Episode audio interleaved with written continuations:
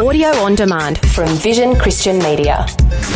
Foundations. You know what it's like when you live your life and everything's going really hunky dory and everything's well. Uh, you, you, tend to not think about God too much because life's pretty cushy. Mm, yeah. But then when it all goes to custard, we mm. suddenly get very earnest in prayer and we suddenly realise how much we That's need right. Him. Foundations. Understanding the Jewish foundations of our Christian faith. With Robbo Robinson and Mandy Worby. Prayer is one of those essential disciplines that is supposed to be part of the life of a Christian, but some find it easy, some find it a real struggle. Paul said we should pray without ceasing, which is a bit of a tall order. But how did Jesus pray, and was he influenced by the Jewish culture he was born and raised in? Uh, yes, and yes. yeah, he, he, he very much was influenced by the Jewish culture. I mean, he was Jewish and he was a rabbi. Um, and there are many things that he said and did that were actually, if you look into Jewish culture, you look into Jewish history and read some of the, the parables and the teachings of the rabbis of his day and those before him, and he was very similar to them. Um, and so there was this, this cultural norm uh, that he was very much a part of. Um, and you, you, you're also right when you, when you quote Paul when he said, um, pray without ceasing. And that is, that really is a very tall order. And I think possibly is because of the way we think about prayer. Mm. Um, we often think, I need to go in, go to prayer in this. I need to pray, mm. and therefore I need to sit quietly, close my eyes, or get Yep. on my knees, put my hands together, and and that's how you pray. And it is. So I'm not saying it's not. It is, but it's not only.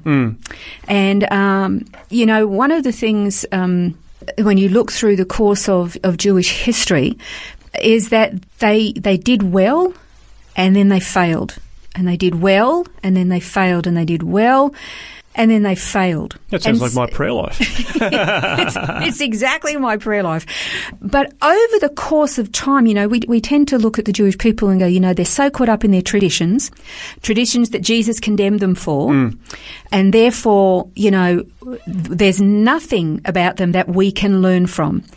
Uh, actually, not all traditions are bad. It was only the man made traditions that usurped the word of God that Jesus condemned. Um, they actually have a lot of really lovely, wonderful traditions. And I might add, the Christian church is absolutely chock full of their own right. traditions. So Yeah. it's, you know, we're actually no different to the Jewish people. We develop these traditions and habits and patterns. And the reason we do is it helps us become uh, disciplined or focused on on how we worship God and live our lives or live out our faith. So traditions are not bad. The only time a tradition is bad is if it usurps or undermines the word of God. Yeah. And then needs to be chucked out. Yeah. So yes, they did develop um, a lot of traditions, and some of them really, really good. And how did? And again, the, the disciples, because when when Jesus came, he was kind of showing up all of the the, the wrong man-made traditions of the, the religious leaders at the time. So you can understand why the disciples came and said, "Can you teach us how to pray?" Because Yeah. it's not adding up here. And uh, he said in Matthew six nine, Jesus said, "Now pray in this way." And then he started off with, Our Father who art in heaven, hallowed be your name. And it goes on from there. So he, he wasn't, there's nothing wrong with reciting the Lord's Prayer that we, which is what we call that prayer. But he was saying, pray in this way or pray like this. Yep.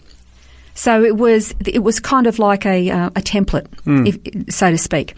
And um, when he said "Hallowed be your name," referring to the Father, I struggle with prayer.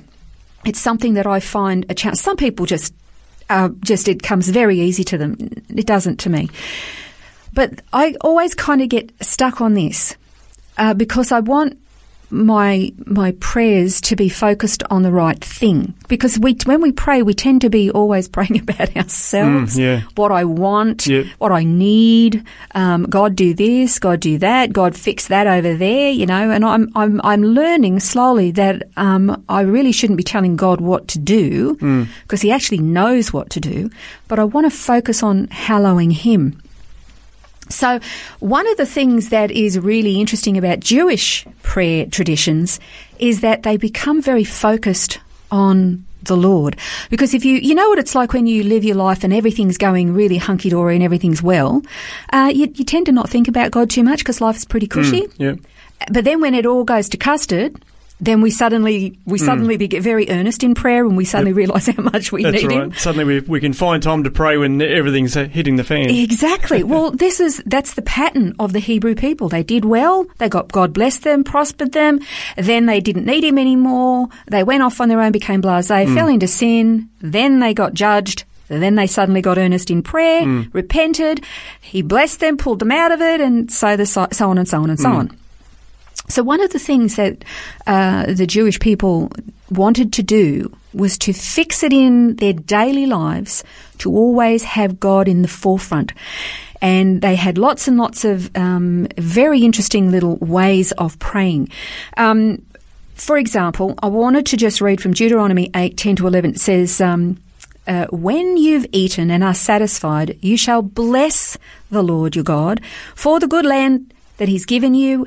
Beware that you don't forget the Lord your God by not keeping his commandments and his ordinances and his statutes, which um, he's, uh, I'm commanding you today. So I thought that was interesting that when you've eaten, then thank him for it.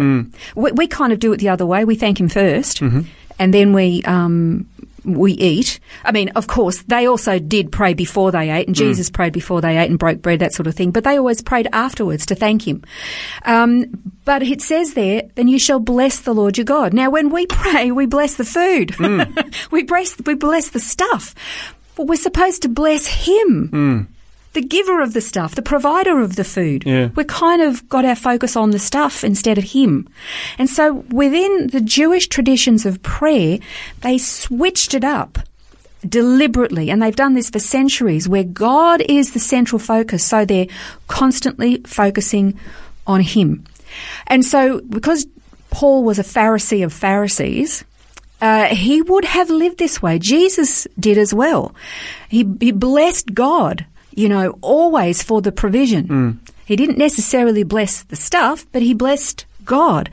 And, and then when Paul said, be joyful always, pray continually, giving thanks in all circumstances. That's in uh, 1 Thessalonians uh, 5, 16 to 18 because you understand that this man was Jewish and was raised in this culture of continually having God in the forefront of his mind, that we bless him, we bless him, we bless him. That's how you hallow his name. You can understand why Jesus is saying hallow his name. Don't be focused on the stuff. Be focused on him who is the provider and the one who provides the all the provision that we need, who keeps us alive and sustains us. Paul would have had that in his mind. Now you think about Paul's lifestyle. Uh, when he wasn't preaching the gospel, he was making tents. So he was practicing his own uh, trade in order to provide and fund himself and his ministry. And then when he put the, the, the tools down, he's back out there preaching the gospel. And here he is saying, pray continuously without ceasing. How do you do that? Well, Paul must have been a man who did that. He lived that way. So how do you do that? You do that in every tiny little nuance of your life. Now, in the next program, we're going to have a look at some examples of what the Jews have done throughout the centuries, even to today, in how they bless the Lord and hallow His name in the day to day life, so that they are praying without ceasing. And um, it's it's not as complicated as, as it sounds, and it's or time consuming, but it is because it takes up your whole life. So we're going to, you know, you know, sort of chew that over in the next program. It's kind of interesting. Well, we're looking forward to doing that as we continue our look at the richness of Jewish prayer. We'll explore that some more, digging into the passion of Jewish prayer next time on Foundations. This has been Foundations, a look at the Jewish foundations of our Christian faith. For study notes, resources and more, see vision.org.au slash foundations. Thanks for taking time to listen to this audio on demand from Vision Christian Media. To find out more about us, go to vision.org.au.